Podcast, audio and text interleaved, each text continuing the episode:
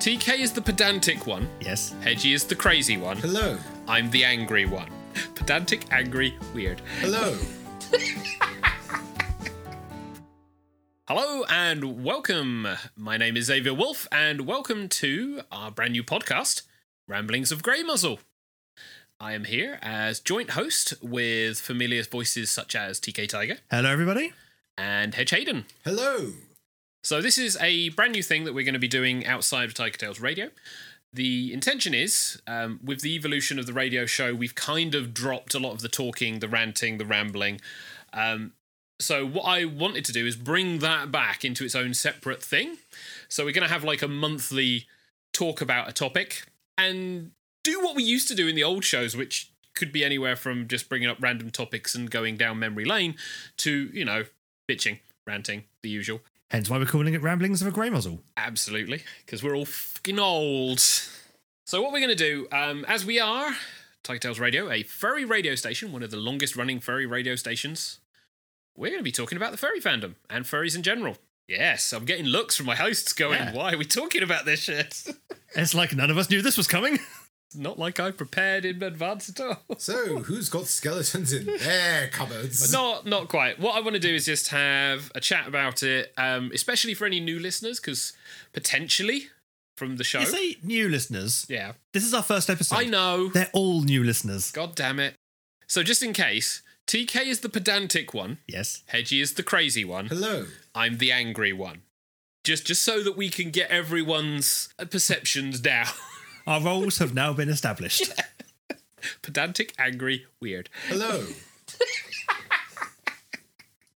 Oh, so glad I'm not editing this. So, furry fandom. Furry fandom. So what is the furry fandom? For those people who may have stumbled upon this and gone, what the fuck? Oh, I know what the furry fandom is. I know the oh, furry... go on then, T K.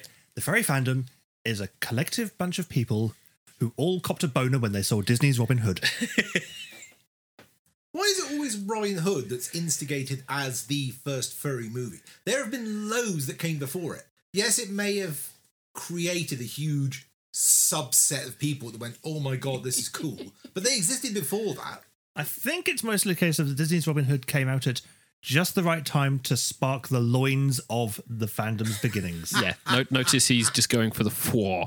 We've, we've actually underlined one of the big problems of the furry fandom and furries. It's like, furry, four. That, that's the internal perception, quote unquote. The external perception is furry pervert. That's the external. It's, it's not...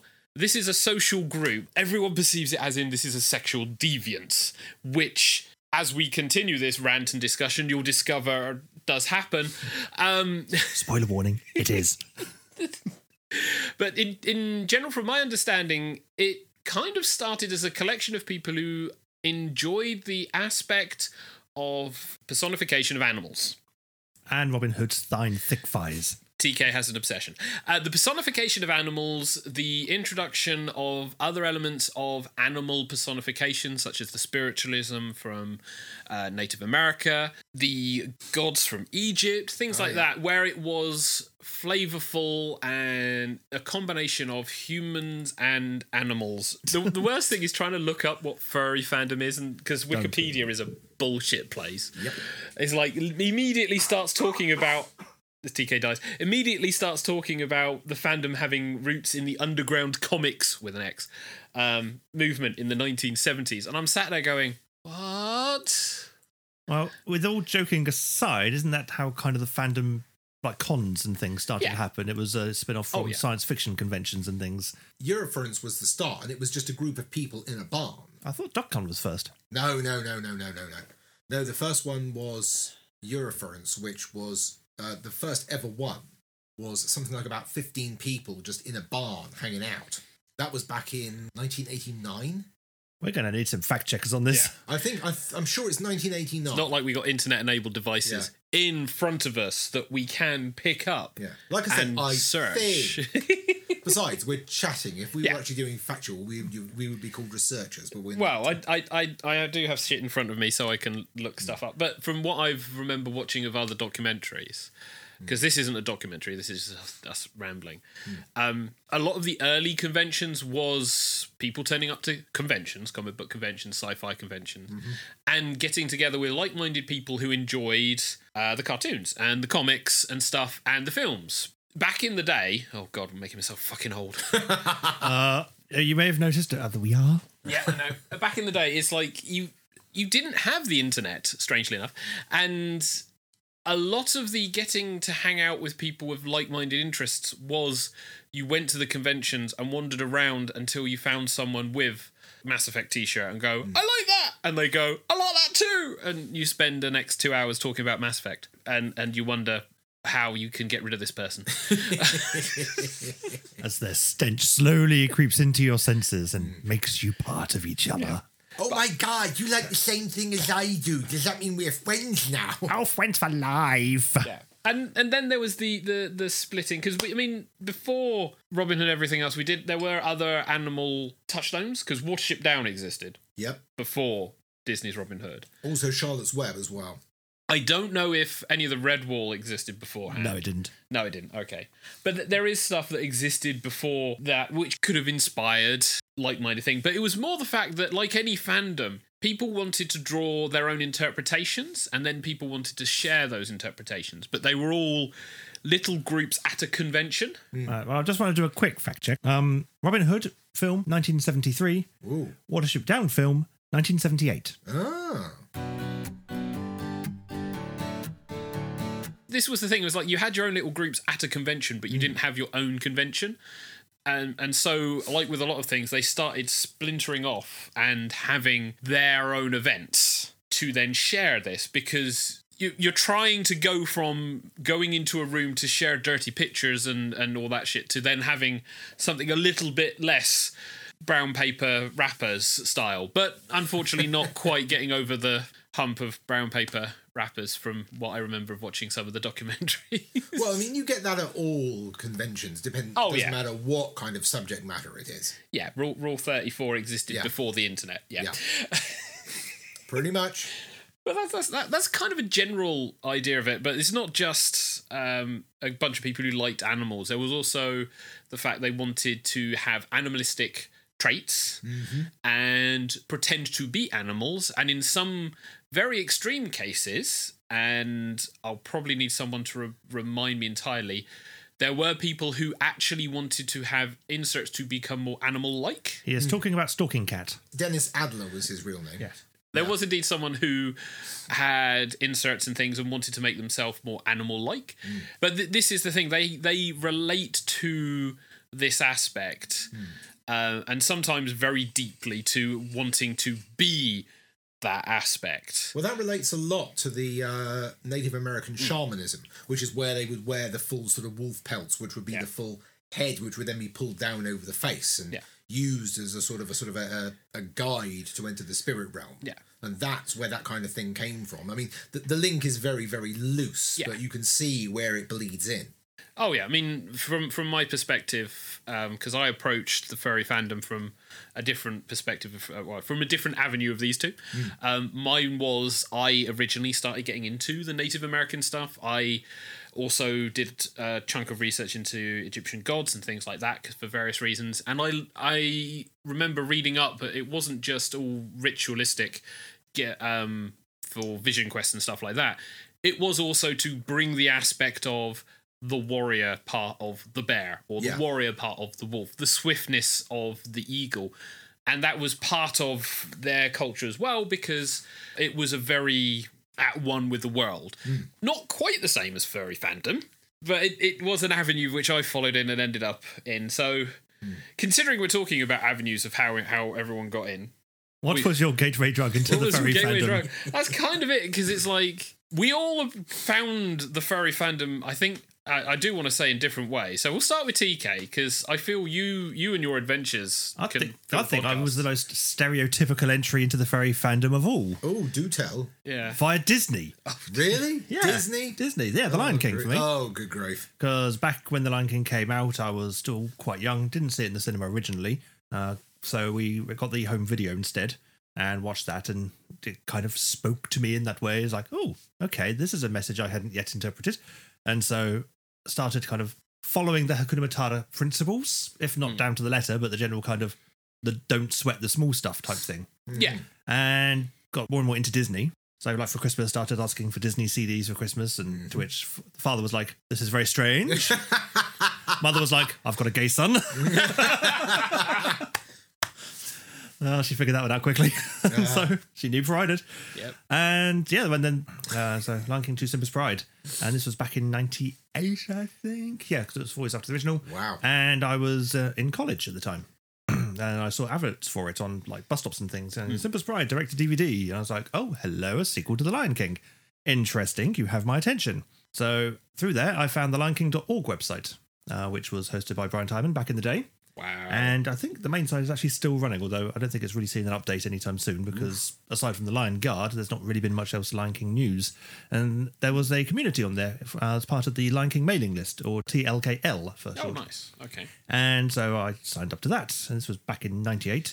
And I met all these people who said they were part of the furry fandom. And so I hadn't What's really... What's a furry fandom? I hadn't really kind of developed a character or anything, so I just kind of used... my college username, pretty much, and became known as that uh, on the mailing list for a while. And then started doing Taekwondo just as a completely separate thing. And it came to the point of, uh, well, I was going to a Taekwondo Christmas party. And I thought, well, that's an interesting idea. I wonder if I can get like a lion costume so I could kind of mix my love of the Lion King with my Taekwondo. Uh, they didn't have one available, but they just have a tiger costume. Nice. And so the character of Taekwondo Tiger was born. Yeah. And then I just got bored of typing Taekwondo Tiger all the time, so shortened it to T K. Yeah. And it's it's stuck that way for, yeah, for yeah. many, many years. In fact, T K's official technical birthday is the fifth of December, nineteen ninety-nine. Ooh. Wow. Because that was when hell. he was that was when he was first out there only, in the world. Only a... No, no, it was like six years. So, yeah, you know, I was still in university at Ooh. that time. University, last year of university. Really interesting that that time, for that timing, because holy crap, because that ties in quite well. So I... at that point was coming out from university, dropping out of university, meeting my first wife um, as girlfriend, not wife, just to clarify. Oh, that would be awkward. just yes. to clar- hello, it's wife. Like, oh, hello there. I didn't expect you to be here. So this this was when I met her first, as for the, for the first first phase of girlfriendish, um, and I lived with her for six years. T K's first phase. It makes sense if we explain my life. Is this what straight people do with relationships? Yeah, pretty much, yeah. It's how relationships go. It's like you yeah. have a you have a phase of being with them, then for some reason it's like, no, I don't love you anymore. Okay, yeah. fine. Because it's all different from the fifties yeah. where it was where it was sort of, ah, oh, yes, you look like a cracker. Oh, how about we get married? Yes, we've known oh, each God. other for three days. You're perfect. So, yeah. There's something weirdly strange but accurate about that. Yeah. um... So what, what happened is I uh, started meeting people playing card games, because over those six years, I started getting into collectible card games. I had been a Magic the Gathering player, but I then got into... I slightly dusted with Pokemon with my best mate, but we never stayed in the scene. And then Yu-Gi-Oh came round, and I liked the animation, and I liked the cards, so I started buying the cards, but I had no one to play until I randomly went through Bargate, and... Uh, basically, it was, I ended up turning up to this place with a bunch of people of various ages, surprisingly, to play Yu-Gi-Oh! And I ran into several friends um, who I played regularly across those six years. And it was about, just about the time that I'd split up with my first girlfriend at the time.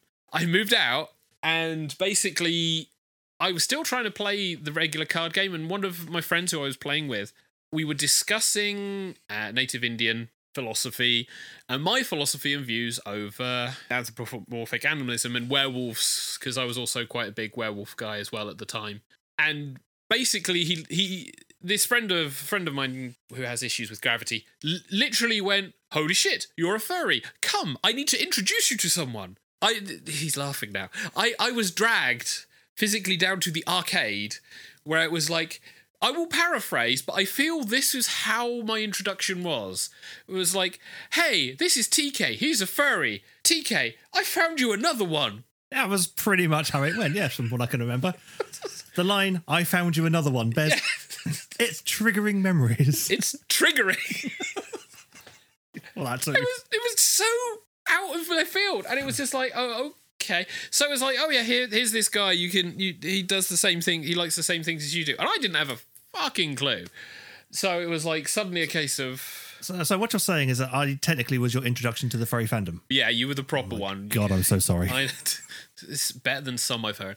But it was like, oh yeah, there's this guy. And then it was a case of, oh yeah, he lives with these other guys who are also furries. It was like, okay. So I was introduced to them. But it was in such a way that the introduction to the furry fandom was kind of not the same as yours, where it's like a bunch of people with like-minded interests. It was like, I had my interests and they overlapped. And I enjoyed the overlap, but a lot of the other stuff was kind of like Venn diagram style. It was like, there was my circle, there was this circle, there was that circle. I hadn't quite moved my circles to overlap everything or gone straight into the furry circle quite yet. Which, which is a weird way of saying it, but that's how it felt. Because eventually I went from living in a room in Southampton to then moving in with these guys because they needed someone else. Our resident northerner had uh, had to retreat back up north. And so we had a, a slot free, and yeah. It was a case of, well, this gentleman is uh, now a friend and is looking for a hole, and we have a hole. Let's mesh these two together. Yeah. And it was remarkably successful in its um, yeah. organisation. Yeah, it, it, considering shocking, we're here. Shocking for us that yeah. actually something worked. Yeah, something worked. And it was, it was, it felt very odd because it was like, oh yeah, you, clearly you're a furry. And I'm like, okay. Yes, you joined the house. And everyone went, join us. It felt like that because it was a case of, so what exactly is this? And someone in the house would normally go, oh, you don't know that. Let me give a detailed explanation, examples, and then a slideshow. Okay. Yeah. That that literally was some of the conversations in the house. Oh, yeah. Um, when it was a case of, oh, yeah, hi, I'm in my fursuit. Okay, well, I'm claustrophobic already. It's like, oh, it's fine. Let me put this head, head, head over you. Okay, I can't see shit. That's fine. No one else can. I wear glasses, you asshole. I can't see shit. Interesting introduction to the furry fandom. Yep. But yeah, so that was that was T K, which helpfully led into mine. I'm fairly confident we can't segue easily across into Hedgie. So Hedgie, Hedgie, Hedgie. Mm-hmm. What was your introduction to the furry fandom? Well, mine was, the actual getting into it was purely by accident. Because I was using a very old chat program called I C Q. Now we're really and, old. Yeah, yeah. And it used to have a feature whereby you could get a random chat partner. So if, you know, you were bored of talking to the people that you already knew, you could click this flower and it would tap its foot and look at you and then go, hey, there's this random person who's online. Do you want to talk to them? And I found this... Uh, this guy, and I started chatting to him and found out he was in the Chicago area, and he sent me a picture of what he looked like, and he was standing next to this six foot tall blue wolf, and I said, who the heck is that? And he said, oh, that's one of my best friends. And I said, well, where did he get that suit from? He said, he made it. Really? He made this thing? And uh, I started talking with him, started talking with the guy who made the suit. He directed me to some various places where you could get these sort of patterns and materials to make these, and I thought, this looks amazing. This is an entire subculture I've never heard of, and yet somehow I am heavily drawn to. So uh, I started researching these, and uh, I said to my I said to my mother, Mother, you know that sewing machine that's down there? I want you to teach me to use it, or I will attempt to teach myself. This thing contains very sharp blades. Whereupon she immediately passed out because a male of her family went, I wish to know how to sew. Yeah. So I got hold of a um, pattern that was an old um, mascot one for basically use on um, football pitches. And uh, I went down to Fabricland, bought a load of fabric. It was like, grey, grey is awesome, grey is great. Started building this costume and realised that making hands... Got a question for you. Yes. At this point in your life... Were yeah, you? Were you already a fan of Sonic the Hedgehog? Yes, I was. Hell I yes. think this might be a pertinent piece of information yeah. to your story. Yeah, that's true, actually, yeah. But then I really started getting into it when the cartoons came out. Mm.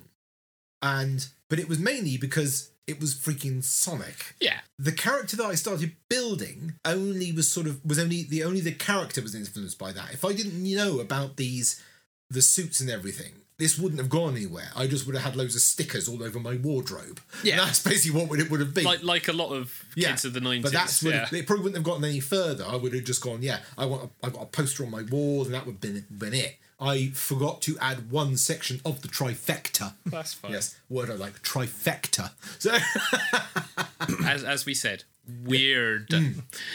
So yes, I was heavily into Sonic at this point, and I thought, ah, yes, I need to build this uh, hedgehog costume, and started to try and make the hands and feet, and I went, this is really hard. The bodysuit's really easy. It's just this tube suit that basically looks like an oversized pair of pajamas. And I just went, you know what? Sonic wears gloves and trainers. I'll just get gloves and trainers. So I did. And I got hold of some insulated gloves. And wearing those under the stage lights during the heat of summer, woo, that's a tough thing to do. So did you actually take this costume to a convention? I did, actually, yes. Ah. I went to... I found out that the one that this guy was going to, the one who was the who had the wolf suit, was going to one in Chicago. Damn. Or, or, yeah, in Lansing in Illinois, which is very close there. And uh, I went, ooh, this sounds really interesting. So I said to the place that I was working, I want all the shifts you can give me for an entire year so I can afford to go to America. So I did that and worked constantly. Said to my parents, I'm going on holiday. They said, where? I said, America. They said, when are you going? Next week. Because that's how it worked yeah, in the old days. I just got on a plane by myself, landed in uh, in Chicago, met up with this guy I'd only ever spoke on the internet, and had a freaking good time for a week. That was nineteen ninety-nine. Yeah, these two were... These two were. Yeah. So when were you introduced to the concept of the furry fandom, though? Oh. What year was that? That would have been ninety-eight. Yeah, same with me. Because it was the, it was a year before, because I went... when are you going to this? And he said, that's in June ninety-nine. So it would have been about May ninety-eight when I first started hitting. And then I just did a massive quick year transition and realised, these are my people. This is where I was meant to be. So myself yes. and you and the Hedge both were kind of nineteen ninety-eight starters yeah. into the fandom, whereas yeah. Mister Xavier there came along a few years later. Well, yeah. several. It was like two thousand something. It but was I, long I after was... I'd stepped back out of the fandom, really. Yeah. Yeah, Sonic thing. was the Sonic was the introduction to the character that I created. That was where he was instrumental. That's, that's kind of a good indication of where we started. Although the big thing is these two had a lot more experiences in the fandom. They kind of stepped back a little bit. Well, I think you guys had got into it domestically. I got into it mm. internationally. So I'd been introduced to the American-style fandom, which yeah. was a lot more intense. And I got... addicted to that kind of massive, huge sprawl of um, conventions. Oh, I'd yes. like to point out the lion king dot org is an international uh, website. Yes. While hosted in America, the Lion yep. King mailing list was actually served by Lion King fans from all over the world, and therefore I was well enrolled with furries from all corners of the globe. But you hadn't actually met them in person? No, not in person. I didn't meet yeah. uh, furries really in person until ninety-nine when we had a visitation of a couple of local ones. Yes. And then after I moved out and moved up north briefly, mm-hmm. um, I was then taken to my first London fur meet. But I said I, I dived right deep into it. I went to a full professionally organised convention. So I, I took a massive deep dive into it. So I possibly went too deep too early because I kind of got uh, addicted to this. It was almost like a drug. It was like, oh my God, this is so cool. And I just, I need more of this. So what I'm getting from that is that it wasn't... no, no, don't, it, please don't. It wasn't so much the furry fandom that addicted you. It was that little thing they called attention. Yes, yes. I was a very, I was a very different person uh, then as to I am now. I think you've killed Xavier. Uh, well, put it this way. I'll, I'll explain what happened. So... in a so nutshell. Before we do the in a nutshell, yeah, I was going to go on and say... would you we're like gonna... me to mute you? Is that what you're trying to ask? Well, we, you we were, you could we laugh were... quietly in the corner while myself and Hedgie have a conversation. No, the, the, the thing we were going to lead on to is talking about our experiences within the furry fandom. Oh. Historical experiences. Oh. I'm just I'm just dying because I completely forgot what it's like to have you two have your, your furry peen contest. I'd call it a furry peen contest. If anything, it's, plus it's, also, if it's furry, you should be shaving it. Plus, also, my, my, my mind went immediately into the gutter because, you know, twelve-year-old. Yeah. But anyway, sorry, in a nutshell. Yeah. When I was much younger, about seven years old, I was told by my music teacher, uh, you're not going to sing on stage because I don't like the way your voice sounds. So, of course, that's when I clammed up and went, nobody wants to hear me speak. So, of course, for most of my school life, I stayed out of the limelight, kept myself to myself. Then went to college and did performing arts, where the idea was break you down, rebuild you, so you're better.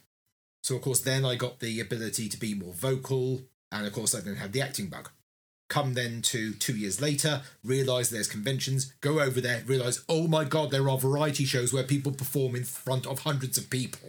Ergo, I got into that drug because, of course, you're behind the suit. No one can see you if you're sweating or uh, making a weird face or something like that. There's the anonymity and everything. So, of course, this, again, fueled the fire within me of performance. Yeah, because you've done a few performances at conventions and yeah, because of with very related stuff, mm. haven't you? But, of course, take someone that hasn't spoken mm. for a long time, then give them the ability to do it, and then give them a stage where anyone... amateur, professional, journeyman can perform, and you got a recipe for someone that's like... So would would you say with your experiences on in that yep. um, lens, should mm-hmm. we say, um, you've like encountered a lot of like-minded thespian people, like-minded performance-related people? Oh, yeah. I met so many people who were ridiculous. ridiculously talented, met people who were amazing singers, amazing musicians, amazing... actors. I mean, one of the ones that I saw amazingly well was a, a character who dressed as an eagle in a Superman costume. Yeah, yeah. And his performances were scripted, choreographed, voice acted, uh, composed, and they were full on miniature stage performances that were absolutely brilliantly well done. I mean, mm. they were full on stage plays. Yeah. That that's the level of choreography that these journeymen had. And I could just look at that and go, if I had the ability to do that, but of course I didn't at that point. I was just me going, I'm going to mime to five. Yeah. But you, you've had interactions and discussions more with that thespian side, because oh, I know yeah. you um, were you adjacent to some of the bigger performers who came out? I know, what was it? Uh, Pup Pals? No. You think oh, of the, the Pawpet show? show? Yeah. I was never heavily into that because that was more... That was more puppetry, whereas I was full-on performer. Mm. So I would be talking to the people that were the musicians, the singers, okay. uh, the rappers, nice. um, the dancers especially. Mm. I had been taught how to dance. I just didn't really have the training of contemporary dance. I was expressive dance because I went to theatre school. So I kind of... He could dance that. Like a tree. Yeah, basically, yeah, yeah, yeah. So I could do weird like stuff like that. Yes. So, of course, I did music. I wrote parody songs, performed those, which people thought were really cool. And But that's the closest I got. Yeah. I was just like, I've created something slightly. I really enjoy the fact that people applaud to this. Yeah. So, you know. So would you say your your experiences of the furry fandom is more the theatrical side? I got really into the interactive side, whereas a lot of people got in through the passive side, like I believe you guys did through art, uh, through uh, mailing lists. Well, the, the passive side for me was indeed the, the experience of a lot of watching and yeah. having stuff fed in, because I've not done a lot of um, conventions. Mm. Um, I think then we can transition to my own one, because going across to T K will be here all fucking night. Um, but in terms of in terms of my stuff, a lot of my experiences of the furry community was within the furries down the south of England, getting to know the group within the area, uh, as well as the guys within the house, mm-hmm. interactions with some people further afield. Mostly it was being told the stories, because um, there's a lot of stories, because it's a community. Mm. There are a lot of stories and things, and people can talk about stuff. But there was also a lot of feed-in of other ventures. Yeah, kind of. It was like we had people who were not one hundred percent furry, but furry adjacent, mm. and you had art stuff that came through, and you had yeah. story stuff. And people that I were ha- I was hanging around with would introduce me to these things. I want to say partly because they wanted to know what my reaction to it was, mm. and also because it was interesting to see me experience it. Because these guys were old hat by the time I joined the house. um, but then I, I want to say, like, having someone who was new, it was like, okay, well, there's this thing that you can do, and there's that thing that you mm. can do, and these are fursuits, and this is the other stuff that kind of happens, you know. Mm. Here's the warning signs that indicate when you shouldn't discuss certain topics, deal with certain people. you know, that kind of, I'm, I'm being stared at by T K as I'm doing this, and I'm not entirely sure how I should interpret. I say this because a lot of my feedback from the furry fandom, experience hedgy. I will, that's the best word.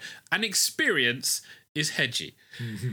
Someone who then sits down and goes, this is why you do this, and this is why you don't do this. That was T K. Mm. And that was how I was kind of like shepherded in. And this is why you're getting stared at. It's yeah. like, what are you saying? Am I being besmirched here? Oh, God, no. I mean, you you actually took the time to explain shit, which I really appreciated, because there was a lot of stuff that has filtered into where I am currently, because that's where eventually we'll be going next, to mm. our views currently. But when I was being introduced to it, it was like all new. There's all this stuff. I tried the artistry stuff, especially if long-time listeners of Tiger Tales Radio may have seen stuff. I I had a Fur Affinity. Mm-hmm. Yeah, fur affinity dot net. Yeah. it, it is a public art website. Yeah. It also hosts stories and musics and other yep. things. I can't remember it because I've not used it for so long. No, no don't at me. But I, I used to art for a bit. I tried to art for a bit. Um, I was never really wordy of the... the I never really wrote about the furry fandom. My writing was completely different. Um, but a lot of my interactions and experiences were the social side. Um, going out, getting to know the people. For me back then, actually coming out of myself, because I was not touchy-feely. I didn't express myself much. And I developed from someone who was fine with touchy-feely, could express myself, and was more than happy to then turn around to these people and go, I, I appreciate that you are energetic and really, really like being here, but if you don't stop, I will kill you. And everyone went, that seems a little bit angry. And then someone went, that sounds like a sociopath. And I went, yeah, sociopath kind of works. I'm the angry one. Mm. But I, I actually became more expressive because of my interactions with the guys in the house and the experiences that I was able to have. Because I did one convention outside of the U K to a furry event in Eurofurence. And even that was a challenge for me because change of environment, um, that was a bit of a drain. Dealing with lots of people I don't know, a little bit of a drain. I might be a bit more comfortable if I did it again. Current situation, not withholding. Um, but I, I will say it was an experience to be able to at least go see all of this stuff, meet these people, but still be able to be myself within reasons, but still be able to be myself without having to worry about other people's reactions, mm. which was very nice, I have to say. In terms of experiences within the fandom, not current ones, the experiences way back in the day, way back in the day when we're fucking old. So T K, I've I've said is kind of like being the person to explain. The reason why is I feel like whilst Hedgie's globetrotting, T K kind of did more in a short space of time. I, f- I feel that's fair. I don't know if did more in a short space of time is technically fair, but I very much maintained an online mm. presence for a while uh, before growing too old and having too many responsibilities and having to juggle too much time, and in the end it just didn't work and something had to give. But back in the earlier days, uh, I was heavily online anyway, much to the disappointment of family members who were trying to make phone calls. Uh, yes, I feel the... Get off the fucking internet! Yeah, Str- uh, dial-up internet is uh, is the struggle. Yep. It was very much it the struggle. Very much, yes. uh, because see, when I went to college, I was very good friends with someone who was very technically minded, and they got me up and running online much earlier than I would have otherwise adventured. Yeah. And so because I was online so much earlier than other people would have maybe assumed, I was able to stumble upon these things much earlier than maybe I would have done ordinarily. Yeah. And so when I came across the fandom back in ninety-eight and then kind of deeper dived into it in the two thousands, I went to my first London Fur Meet, I saw these other people who were like-minded. It wasn't just this huge online community. There was actually now a huge community I could meet face-to-face. Yeah. And it was very much time of, uh, you'd see everyone there running around hugging each other, and you'd go, I want that. That looks friendly and nice. And so you'd start accepting hugs that were offered, and all of a sudden you're finding you're being that little bit more touchy-feeling than you otherwise would have been, because it was not so much a, a kind of a, I like you and so I want to touch you kind of thing, but more of a kind of a, it's a friendly respect for each other. Yeah. It's like, are you a hugger? If so, fantastic. Let's have a hug and show each other that we are friends. Yeah. And nothing more. It was very platonic. That's yeah. the phrase I'm looking for. It was a very platonic friendship with everyone, basically. Mm. It was a nice kind of community feeling. And that community then happened to have their own experiences. And so there was a lot of exchange of culture. Yeah. So how did that accelerate to getting topless, painted like a tiger, and then being filmed in a, as part of a documentary? Oh. Tiger? Yes. That bit came first. Good. Topless, because body paint won't show otherwise. Okay. Operative word being body. Yeah. yeah. yeah it, was only, it was only body paint from the waist up. That was a, a nice three or four hour paint job that was done at five o'clock in the morning. Holy fuck. Ooh. And then we had to travel to London like that. Yeah. Uh, that was fun, kiddies, uh, on, a, on a cold July morning. But no, the London Furs were uh, being featured in a documentary about the furry fandom. Mm. And we were given plenty of advanced warning, and they wanted people to show the creative side of the furry fandom. And at mm. the time, uh, since there wasn't a huge number of fursuits around, body paint was used as a substitute. There were quite a few people who did body part and body paint. Mm. And so I was uh, visiting another furry uh, around their place, and we were discussing about what should we do, you know? And it was like, well, we could do body painting. And it was like, sounds fun. And it was like, I'll be a tiger. And so, yeah, we organised that. And I thought, well, if you're going to do it, do it right. And so went from the waist up as a tiger. Yeah. As one does. It's somewhere on the internet, probably on YouTube somewhere, but it was called The the Other Side, Human Furry Animals. Yes. Yeah. And it was actually not a bad documentary when it, it went into no. some of the details that we're kind of going into now. Yeah, yeah I've uh, I've seen it. I'm surprised you haven't seen it, Xavier. Well, no, I got shown it by T K for yeah. obvious ah. reasons, because it was like, hey, here's me. And I went, holy shit, yes. here's, here's you my look fi- like a baby. Here's my fifteen seconds of fame. Yeah. Wasn't it like at sort of Channel four at two a.m? Yes, yes. Yeah, yes. yeah it was. Yeah. I think that was at the time when some of the conventions went from... here is this bizarre, quirky little community to yeah. here is this incestuous filth pile. It was but a not, Friday, I think. It was a late night, either late night Friday or Saturday mm-hmm. viewing. It, you know. But that yeah. was that was what one of the one of the early experiences. But, so you continued with the well, local conventions. Yeah, I went to a more local thing rather than international because A, I was poor because yeah. I had mass debts, and B, met these people now face to face. I was able to get along with the majority of them that I actually kind of paid attention to, and the London Furs had a good community at the time. So there was the kind of the websites and the message boards and forums and email lists and things like that. Plus, I was also keeping up with the Lion King crowd as well. And basically, what really drew me into the whole community as it was, it was the creativity side of it. Mm. Whereas Hedge has gone on about the kind of performance and costuming, mm-hmm. I was more of the writing side. Mm. And so I teamed up with various other members from the Lion King mailing list, and we were doing Lion King fan fiction and things and creating these kind of magnum opuses uh, until... The Chronicles of the Pride Lands came out and was absolutely amazing, and everyone just went, well, game over, they win. Yeah. for for fan fiction, sorry, fan fiction is kind of like that because it that's an entirely different topic. Everyone writes a load of stuff, and then one person does something absolutely fucking awesome. And either people realise they can't copy it, or they can't match it, or they realise they have to then do their own thing to that level and do it. Well, no, I mean, it didn't really stifle the community, but a lot of people then realised we've got to wrap our game here. Yeah. Because that was outstanding, and yeah. the um, creators of that were just, they're really, really nice people. They were more than happy to help, you know, you with your own writing and everything, but they actually worked with Big Cat Rescue. Mm. And so they were able to show photos and things and experience so they could go, well, this is how we know about certain things that certain animals would do in this in certain situations. And, and that's how we managed to bring a kind of element of realism almost to the, the stories. Nice. And it was a learning experience. And from that, you then have your own kind of core group of friends, plus you have then your group of acquaintances and everything. And people would then collaborate, share ideas, swap things. And the community just went explode of creativity. And uh, I feel it was one of probably the most creative times mm. for the fandom. Yeah. In my little small subsection, I will mention this is this, this is not in the fandom in general, because I haven't experienced the entire global fandom. Yes. And I know that things in America happen very differently to things here in the U K. Mm. But the U K seemed to really be a kind of a collection of niches that would intermingle, mm. if that makes sense. Oh, no. I it mean- wasn't just cliques, but there was a lot more intermingling of, of people in cliques. And so, you know, if you had a shared interest in one particular thing, you'd have that clique, but then some members may have a shared interest with something else, so they'd yeah. be in different cliques as well, but you'd have a shared interest in something else. And so your cliques would intermingle depending on what the underlying shared interest was that people would then apply furry skin to. Yeah, because it's it's like the Pokemon Go kind of things that are currently happening. They, they seem to have bled into communities in a way so that the communities then have...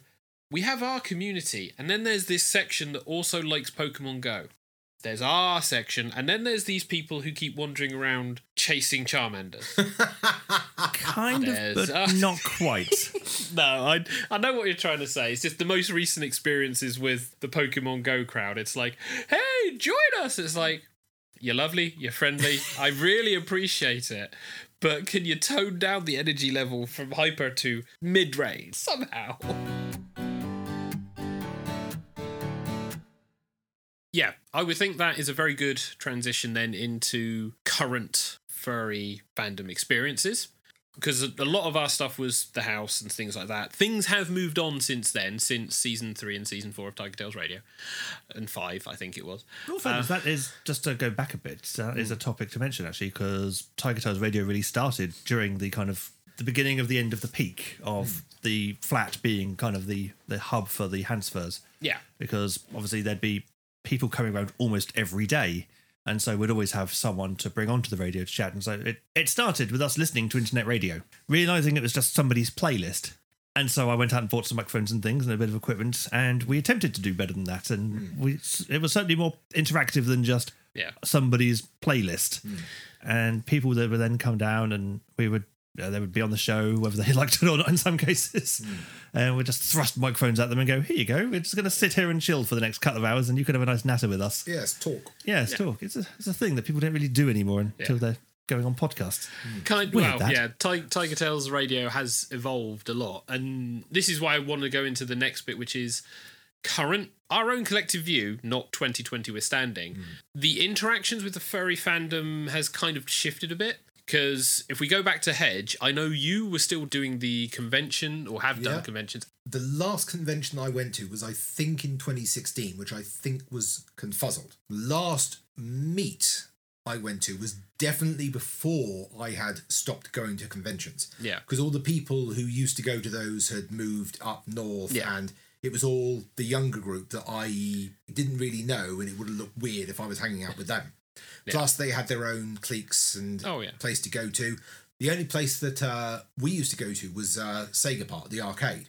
Playing and, on the game machines. Yes. Yeah. Yeah. And after that, the only things left were coffee shops, Forbidden Planet, and the yeah. parks that people used to hang out in. Which is fine in the summer, which is... Which there was, was the, the P C place, which I think was called something like P C Arena, which is where people used to play LAN games. Yes, but that died a death as well. Yeah, because that was that was originally in a side street in Southampton. Yep. Then it got moved to the ground floor of the Bargate. Yep. Then that died. Disappeared as well. Yes and no to that. Oh, uh, really? The P C Arena that was in the kind of a side street. There's a, a story about why that closed, which we won't go into today. Okay. Uh, needless to say, it involves uh, police matters. Oh. Okay. And then the role of P C Arena was yeah. very much taken by uh, the person who ran the computing section downstairs in the Bargate. Yeah. Ooh. And so it wasn't necessarily P C Arena that was oh, down okay, there. Right. Okay. Uh, but it was the gentleman who ran it suddenly found all of P C Arena's customers suddenly coming to him. So, yeah, that's where... Uh, so we used to hang out at the arcade, then that closed. There was a small one in Mega Bowl, but it just didn't have the same no, no. vibe. So um, I pretty much stopped doing that. Did and, you keep uh, up with any of the online presence at all? Yeah, I did. I, I still kept chatting with uh, a lot of the people that I would room with, cool. especially a guy in an American who lives in France. Oh, and awesome. I, I roomed with him at least three times, a couple of times in Eurofurence and a couple mm. of times at Confuzzled, because we were both musicians and we both enjoyed making comedy-style music, so we, we got on like a house on fire. But then we, we also found an impromptu stage at Eurofurence, and we just did a full set of songs that we found in a couple of books that were um, on the stands. So we had him playing drums, we had another guy playing keyboards, and me doing vocals. Yeah. And we got a massive group of people just sitting there basically having a good time. Nice. But uh, as for current events, it's uh, I've pretty much stopped doing what uh, what was really happening, because uh, there's there's very little that's going on. But you were able to stay in contact with a lot of these people. Oh yeah, and yeah. that is kind of like your thing, because you are still adjacent with the show, adjacent yeah. with the stuff that we do. Yeah. And if another Disney animated animal feature mm. comes out, mm. I wish you'd probably be there if ever oh, the yeah, cinemas definitely. opens. Yeah. For myself, I got married That'll do. That that, that kind of destroyed things, I, I want to say. And I will say that because I got back with my girlfriend who became my wife, and I ended up moving out of the house, which inadvertently then destroyed the house. Yeah, I mean, my, my experience, though, was I'd, I'd moved out into the middle of New Forest, so mm. I was pulled away from a mass load of friends and events.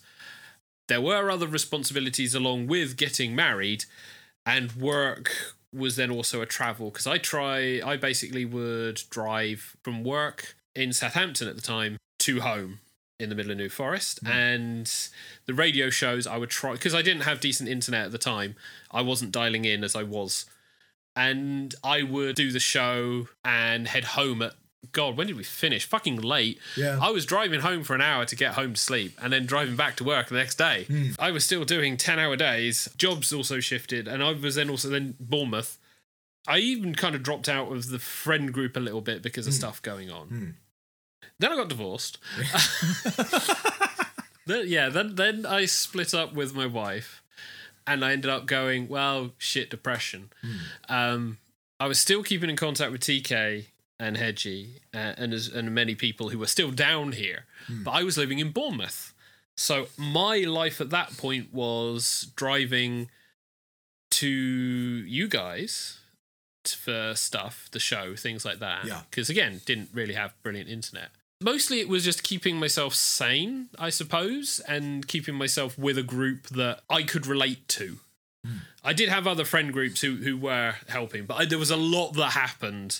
But I, I had the support group, I will say, of friends and associated friends and still the fandom. And it got to the point where I was able to then at least be able to turn up, because we went to like a day convention. I've been able to hang around for the day events. I have now reached the angry phase. It's like I my tolerance of people wasn't brilliant when I was in the house, but I could, you know, it's a case of if you're fine, I'm fine. And if we can talk, that's fine. But if you get on my nerves, I will stab you.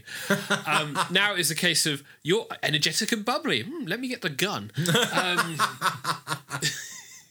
I laugh. It's kind of serious. It still helped keep me sane. Yeah, I will say for the point of reference, yeah, this podcast is being recorded in the early twenty twenty-ones. Yes. Consequently, for those listening far in the future, we're still we're still in lockdown. We may still be in lockdown when you hear this. Uh, I separated from my wife at the time, moved to Bournemouth, tried to get myself back together, ran into, kind of collided with my now current wife, moved back into the middle of the New Forest, whereas in between Bournemouth and Southampton a bit more. But I was then able to have a more stable balance of everything, because you guys were supporting me, my other friend, friends were supporting me, Jules, who's my wife now, was supporting me, and I could get back into being able to do this kind of stuff and doing Tiger Tales Gaming, which was something I'd... It's really fun. Well, it's really frustrating at times, but it is really fun. And doing the radio show and doing this as well. Mm. So for me, it's still a furry thing. I mean, there's the picture of T K and Hedgie with the "Are we still live?"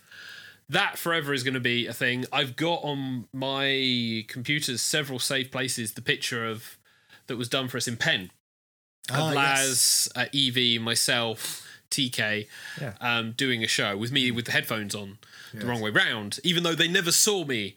They'd yeah. done this picture with me with the headphones on the wrong way round, which was a common gag after the show had finished. I think that was in two thousand six, because yeah. yeah. I stopped doing the show at that point, because mm. yeah. I used so much energy. I kind of yeah. gone, oh my God, I can't do this anymore. And the artist of that picture was Sheriff, if I yeah. remember correctly. Yeah. Very I, good artist. I really like that, really like that thing. And I've kept hold of the digital copies because I really like the picture. And shout out to Evie, who did a really awesome picture of my fursona, which I commissioned. And it was like, usual, usual, oh yeah, do whatever. That's not how it works. Yeah, do whatever. That's not how it works. Don't give me creative freedom. I've not had many pictures commissioned. No. And so when I have had a little bit of spare money and been able to commission one, I found it very difficult to say, I here's a general idea and theme, but... Mm. if you want to run with something, run with it. You've got the creative freedom there. And I can understand it from the artist's point of view, because as a writer, occasionally, when handed the blank slate, yeah, you've got too many options. Oh, God, yeah. And you need someone to narrow down what options you have available so that you can then focus in a direction. Yeah. So I can understand why they don't want to do the whole blank slate, go with anything you feel like. But at the same time, as a commissioner, I don't have a picture in mind of. I just want a picture of yeah. my character, please. And I am not particularly fussy, so long as it's P G thirteen, yeah. what you do with it. But I, I would say my experiences now is much more a part of me. I am comfortable with furry having improved certain areas of my character, even if events have kind of eroded that, unfortunately. But mm. I am happy to say I've made some interesting friendships, some of which I've managed to last. And I will constantly go, it's a furry radio show, even if we're not that into the furry scene, because yeah. to me, this is the furry scene. Tiger Tales Radio, we are a furry radio station because we are furries. Yeah, we may not be yeah. massively active members of the furry community, yeah. but we're still furries. Yeah, mm. I am happy to have this current experience, even if I am over thirty, as I saw the Twitter so hashtag. You don't need to put that in quotes, Grey Muzzle. you, you're definitely Grey Muzzle. Hedgie is the social one. Hello. I am the socially awkward one. And Xavier is the antisocial one. It's not really antisocial. It's, I have a tolerance for people. And I learned a good tolerance from being with the furries. And now I still have a tolerance. It's just at this point, my tolerance is, if you are going to act, not be, act like a hyperactive mature child, I will murder you. I, I enjoy it, but I don't need it. I don't need the act thrust upon me. If you are a hyperactive person, I will pick up on that, and that is fine. I have a hyperactive friend in my life. And and he has now got two kids, so I am scared. I'm the godfather for one of them, but it's like I've developed a certain thing with how I deal with people. So it's really down to you then now for your current experiences, and I want to, I feel like you're similar to me in a certain degree, but I don't know how well you've kept up to date with everyone else. Well, in terms of how much I've kept up to date with everyone else, it's been not very much recently. And I say mm. recently as in referring to basically since two thousand three. Aside from the visitors to the houses and flats that we've had over the years, yeah. um, I am terrible at maintaining an online presence. Mm. And so a lot of friends who I knew from way back when, I'm now in a position where, and have been for a great long time, where I can only really see them online.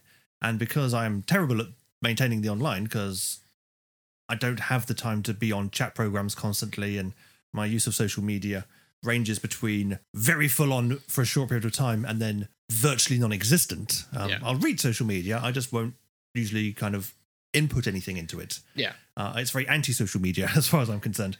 It's good because I want to look in at the world and see what it's doing, but I don't really want to interact with it just yet. I'm not feeling up to that. Yeah. And so after my kind of hermit phase for a while, coming back into the fandom, I noticed that the fandom had moved on without me, which I was fine with because I'd kind of moved on without it in a in a different direction in that regard. And it was also a lot younger than how I left it. Yeah. And all of a sudden I was going, I really don't belong here. It's like I went to a Southampton Furs meet, and yeah. aside from one or two other Grey Muzzles who were there, oh yeah, um, it was very much the new blood. Mm-hmm. And I was sat there going, yeah, I am just going to be cramping these guys' style. You felt very much like you were the responsible one at a kid's party. No, I felt very much like the one who, if anybody else walked past, would go, well, he's on a register. Oh. Which is also a symptom of being an adult at a kid's party, by the yes. way. And because I'm socially awkward anyway, yeah, I didn't need that extra layer of awkwardness. And so I just went, nah, maybe just not be in person anymore. Yeah. So, yeah, that's that's a, a pretty good journey. Furries, the community, our views, our experiences, current now. I wanted to discuss things like the major issues, but the biggest one is the sexual perception of furries. This was something that was kind of discussed, introduced, and then basically, by the way, here's the hard drive's full of mm. introduction that I had. I think we should preface this whole entire section yeah. by saying, yes, we are well aware that other fandoms also have material of an eighteen plus nature. Yeah. Yes, we are well aware that other fandoms may like to promote their material of an eighteen plus nature, what we're talking about here isn't exclusive to the furry fandom. No. Mm-hmm. But people seem to think it is. One thing that I know kind of solidified this in the populace was an episode of a programme called Eurotrash. And yes. This was a Channel four programme that was very salacious in nature. Oh, and yeah. showed all this European weird stuff. It was like Tarrant on T V, but it was very, very... Oh, God, concentrated, we're dating ourselves even more. It concentrated on Europe and the yeah. very, very... sexualized programs yes. that would be on that. And one of the episodes dealt exclusively with Conference in Germany. Yeah. And Conference was very well noted for being a kink-related convention. It was very sort of open. So yeah. it was open to a lot of the B D S M community, a lot of the leather community. That's where yeah. they would gather. So the yeah. splinter groups that merged between the furry fandom and the sort of the kink groups would merge into there. Not that they're... bad, not that we're saying no. having those kinks are bad, and not but that we're saying they having their own thing is bad. When you have Eurotrash, they yeah. look at it through that single lens and go, oh, this is the only thing that happened. So, of course, then well, we have to try and sort of go, oh, wait, not exactly. But this it, is part of the overall problem, is yeah. that yeah. Um, programs like C S I, to do another kind of yeah. throwback to the age of when we were back in the fandom, bad, yeah. um, kind of heavily focused on the sexual aspect of the fandom. Yeah. It does paint a media portrayal as that, yes, the furries are all degenerates, which, as we all know, is not necessarily the truth. But on the flip side of that, there has been, and this is something I've noticed more in the last kind of five to ten years or so, mm. there has been a very hard push against that, yeah, as yeah. if to now create the image that the fandom is as nearly as squeaky clean as can possibly be. I, I think it is the fact that, I wouldn't say it became a rabbit hole, it became like a pair of trousers. People could jump in and veer off and find all this wonderful art that was nice, all these wonderful people who did entertainment, singing, really social, hugs, that's fine. Maybe mm-hmm. it's a little bit touchy-feely, that's fine. And then down the other leg, they found a list of Pornhub tags, mm. basically. It was kind of weighted if you weren't prepared to do your due diligence. It was like, if you jumped in with no fucking clue, you you kind of found yourself veering off down the other way. Because a lot of people have the perception, because people's initial introduction is either is through crappy documentaries or the porn. Mm. Because, you know, when you're young, what do you share? Not mm. the fucking cute art, you share the porn. Mm-hmm. And... then you start getting the stories, which we won't delve into, but there are the stories, and some will say quote-unquote myths, but others will say quote-unquote reality.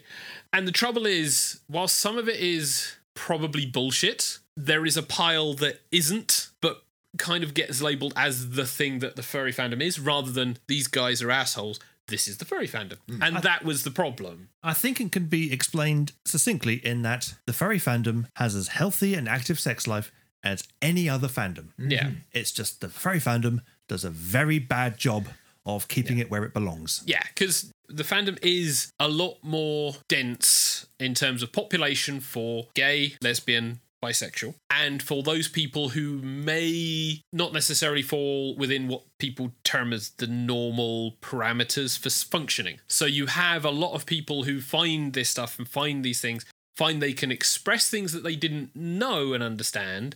And if, again, they don't do enough due diligence, they can end up having bad experiences or providing bad experiences, such as things happening at conventions where lifts break. Ah, yes. That's tame. The not tame is the convention hotel having to request certain people not walk around the fucking building. I am being vague for reasons. Mm. And whilst I understand kink... Oh, does he? Yes. I do have a dictionary. I understand kink. For me, it's like you have your thing, you have your sexuality, you have your desire to express yourself, but you also understand that there is this boundary. As much as there's the you inside, you outside, there's also this boundary that exists where there's your toys and your experiences. Unless you recognise everybody outside of that line is happy and comfortable with your experiences like that, you keep your experiences behind the line. But there are times when you do have to push those boundaries because, mm. I mean, for instance, there are certain communities that get a frosty-ish reception oh, at yeah. things like Pride events. Yes. Because a lot of people say, well, these are kinks, they're not necessarily your sexuality, so they have no po- they have no point of being at Pride. But the whole point of Pride is that you can go and be celebrating so, who yeah. you are. The places like uh, Pride and things like that is where you can then create that visibility of your certain aspects uh, so that other people who may be struggling with themselves internally yeah. can see, oh, wait a second, there are other people. Yeah. I am not the only one. Or uh, they can feel included in something and it might help them come out of their shell. Or yeah. somebody might be, I've got a passing interest or a curious interest about what you're doing. Mm. I can see you expressing it here at Pride or what have you. I'd like to come and speak to you for more information and things. So it can be a very much a learning experience for people to get into a particular field of kink. And where those documentaries and things came out yonks ago about the furry fandom, kind of displaying it as more of a sexual thing, some furries of that time came in because it was their kink. Yes. And so there is an element of kink to the furry fandom. And yeah. that's mostly because a media helped bring it along, but people kind of decided to incorporate it into their kink arsenal, effectively. Yeah. On the one hand, it's like, yes, you want to be expressive. On the other hand, you also should be able to say, don't run down the fucking corridor with your wang out kind mm. of thing.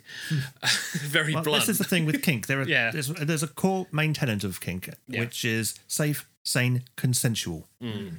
If you're breaching any one of those, then you're doing it wrong, basically. Yeah. yeah. Experience adjacent and stories. Experience adjacent because I have been close enough to things that have gone drastically drama, fiery, plane into the floor, wrong.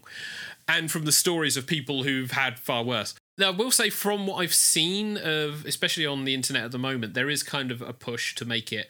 And it kind of started about the time when it was like, oh, well, this category of porn needs to go. And that, that was a big thing in England anyway. I feel that was when a push started to happen where it was a push back against it being more sexual. Because even with the convention that I went to, there were the groups who went off to their own rooms, and that's absolutely fine mm. to do their own things. Mm. And that was kind of the point. You know, it, was, it wasn't horrendously overt, but you then also had the people who would then go, oh, well, it's nice they're doing the fursuit walks, but maybe they should wear a different fursuit. It's those things that then come up and you go, right, okay. Yes. They, yeah, they will normally have two suits, one that's family friendly, one that yeah. is used you, for that. You've got your main suit and your play suit. Exactly, yeah. But or I feel Mursuit, as they're called. Yeah, Mursuit. I feel like a lot of that, though, is lost in the in the noise, because that was the big problem when the stories and that, and I understand with the push to clear it, a lot of the stuff that makes the furry fandom the furry fandom is the love of the personas, the animalistic tendencies, and being able to play. And a lot of the noise that sometimes can be generated about being the person, because this was something I picked up on from being in the house around various furries, there was a lot of, it's all about me. Very egocentric. I mean, we can say Hedgie's egocentric, but believe me, there are people far, far worse. Yeah, there are people who will trample over yeah. other people because they want to become Popufur. Yeah, mm. and then it became not just, oh, Popufur, but I am the person everyone shags. I was like, but doesn't that make you a slut? Yeah, but you see, slut shaming is not something that no. goes down too well in the kink communities. No. And it's something that some furries try to kind of push. Uh, I've seen instances on various social media sites where people will try and shame people for being sexually active. Yeah. And slut shaming and things like that. And where people bring other kinks into the furry scene as well, because furry is very malleable. It can yeah. be pretty much whatever you want it to it, be. It does overlap a lot. And so if you're into things like B D S M, fantastic. The, you can have your character, your furry character, in B D S M situations. Yeah.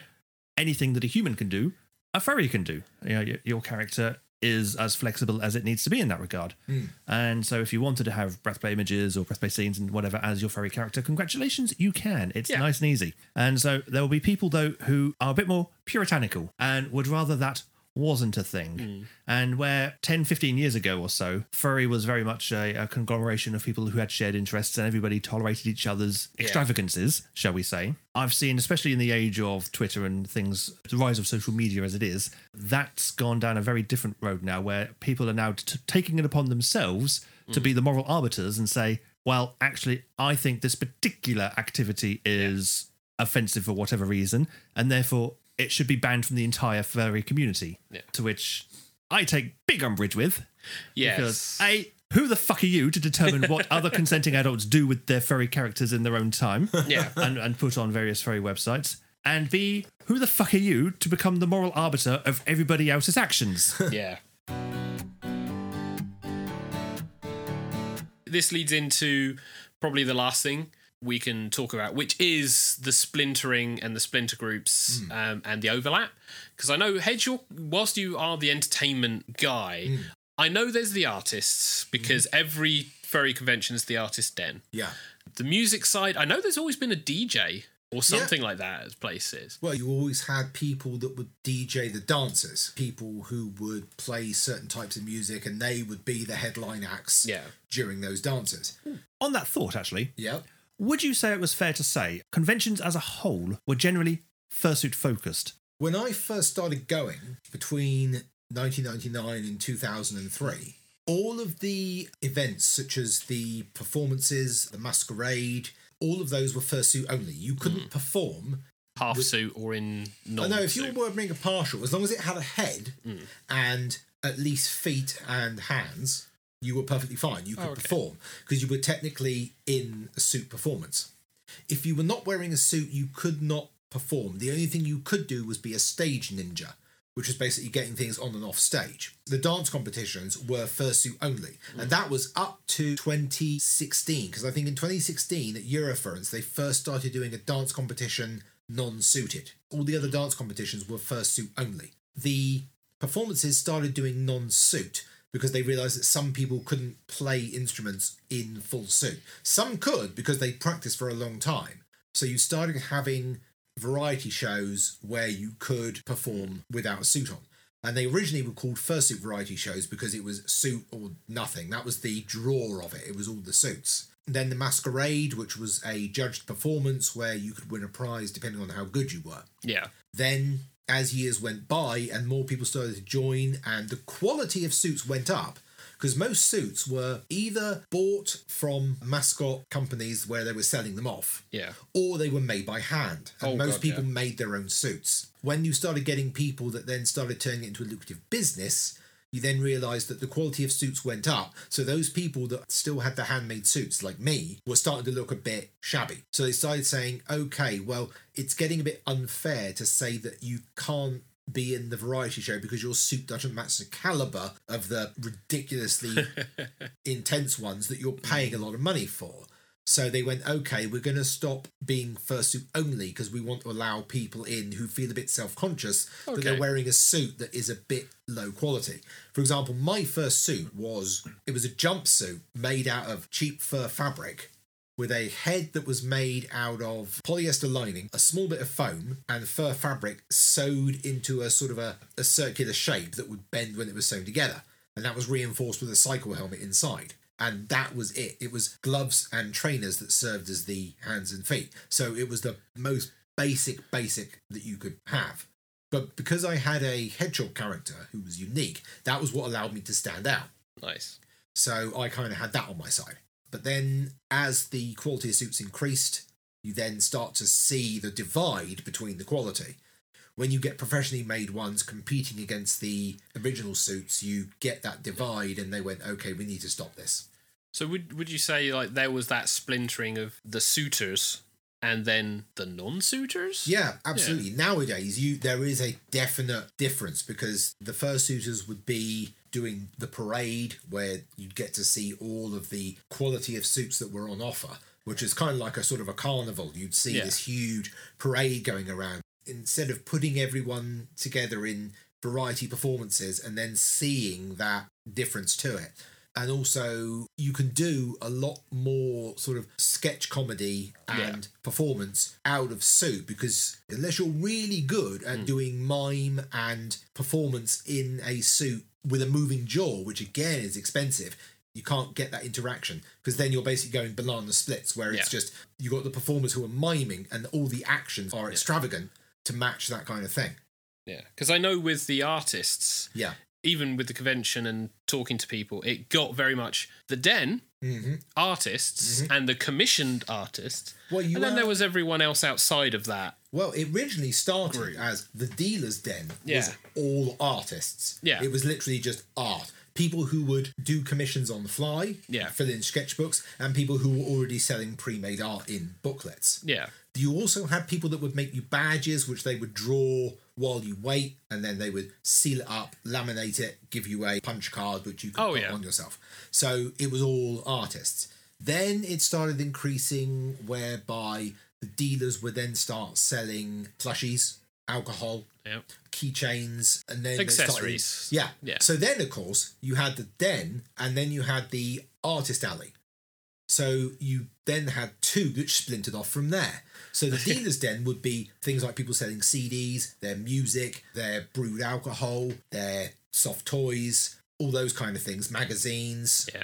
Then you had the artist alley, which the people would be selling prints, drawing commissions. So again, that's splintered off as well, because so many people were doing other things. People who made soft toys were sort of, can I have a spot in the dealer's den? It's like, what do you draw? Oh, I don't, I sell soft toys. And oh, well, the, yeah. dealer, the dealer's den is only for artists. So they would then sit outside the dealer's den yes. and just sort of go, oh, by the way, uh, okay. I sell these. Yeah. At which point they then went, well, we can't technically stop them doing that because mm-hmm. we haven't let them in there. So then that started splintering. And then yeah. you've got the whole two split off of dealers and artists. Yeah.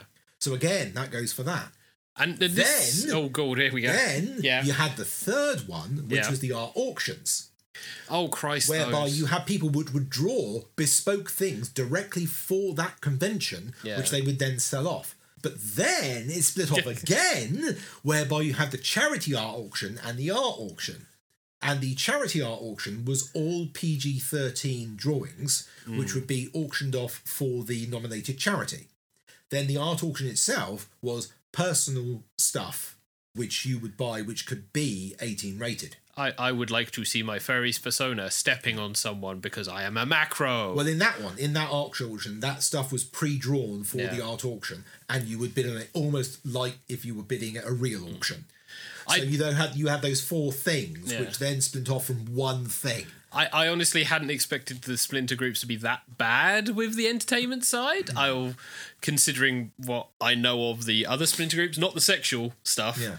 I, I get I get the fucking well, it, ridiculous one. The entertainment one was purely related yeah. to the quality of suits. Well, there was something that basically mocked bad suits at one point. Yes, there was. That was the yes, thing. Yes. But so I, I can understand the splitting, but it's, a, it's mm. interesting to see how splintered, even though it's under an umbrella, mm. within an umbrella, it's still so heavily splintered mm. within the fandom. Yeah. Um, if we go to the to the other end of the spectrum for the furry fandom, both sides I will say is interesting. The the sides I end up with for the splinter groups is obviously the the more um, controversial because they're the outspoken assholes. Um, because yeah, somehow we brought politics into into the furry fandom, and somehow we also brought religion into the furry fandom Ooh. because we have splinter groups of Christian furries. Which was a weird sentence when I first encountered it, because yep. it's like, I am an ex-Christian, and it's like, oh yes, we also pretend to dress up as animals. It's like, from a Christian standpoint. I think the problem there, though, is a Christian is a very broad church, if you'll excuse yes. the pun there. It um, is. And that's, you don't really necessarily have to follow a traditional no. sect of Christianity, because uh, there are so many different sects of Christianity. Oh, yeah.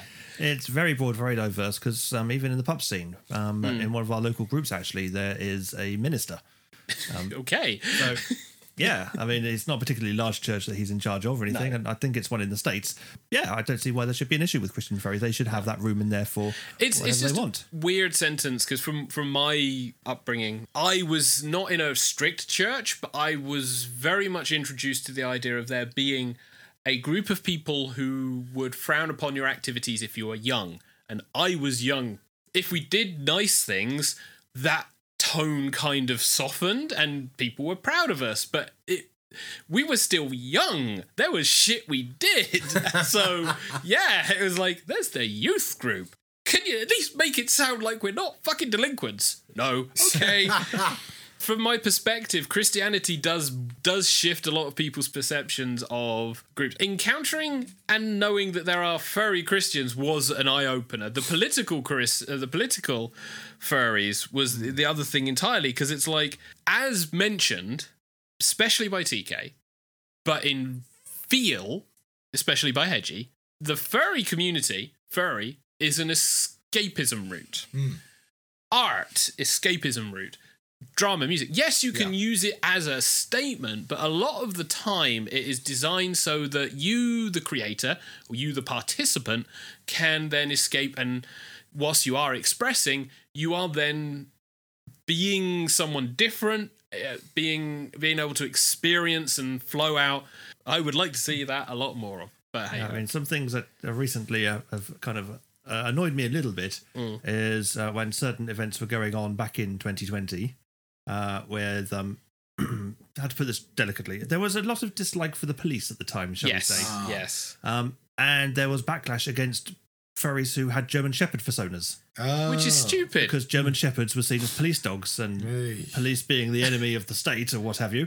Um, a... Therefore, oh. German Shepherd characters were bad, and these people should be excommunicated from the community. Oy vey. Whereupon I would have bitch slapped them and go, you do realise you're talking to people who like a type of dog. There's a lot of frustration, I will say that, but T K managed to elucidate a lot more th- than I have. Wordsmith. I would like the furry fandom to be the ideal that it was, mm-hmm.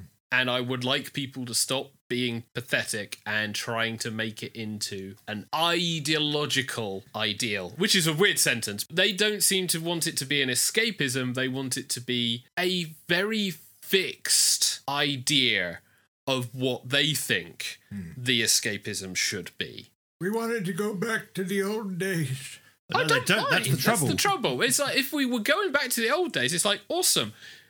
Disney Mar- movie marathon for all day. What are we doing next? Well, there's a bunch of people in fursuits that are going to throw beanbags at each other, so basically don't be in that room. What's going on in the other room? There's a large amount of alcohol in there. But mm. what's going on? There's a large amount of alcohol in there. Use your imagination. and, and having it as fun expressive, that's the thing, rather than you're not allowed in because of personal viewpoint of mm. idiot who's gatekeeping. Mm. That I don't want. I understand the reasons for gatekeeping, because there is a case of there are rules you need to follow, mm. break them, and we will throw you out the door. Mm-hmm. That that is because bouncers understand you let people in for business, but you get the people who cause problems out yeah. in the most efficient way. Oh, God. Yeah. But I think we've managed to cover a good chunk. But this this is the first one. This is Ramblings of a Grey Muzzle. And this this was our first podcast and talking about furry fandom, our experiences. Mm-hmm. Uh, my name is Xavier Wolf. We have Hedge Hayden. Hello. T K Tiger. Hello. And thank you very much for listening to us, however you've managed to find us.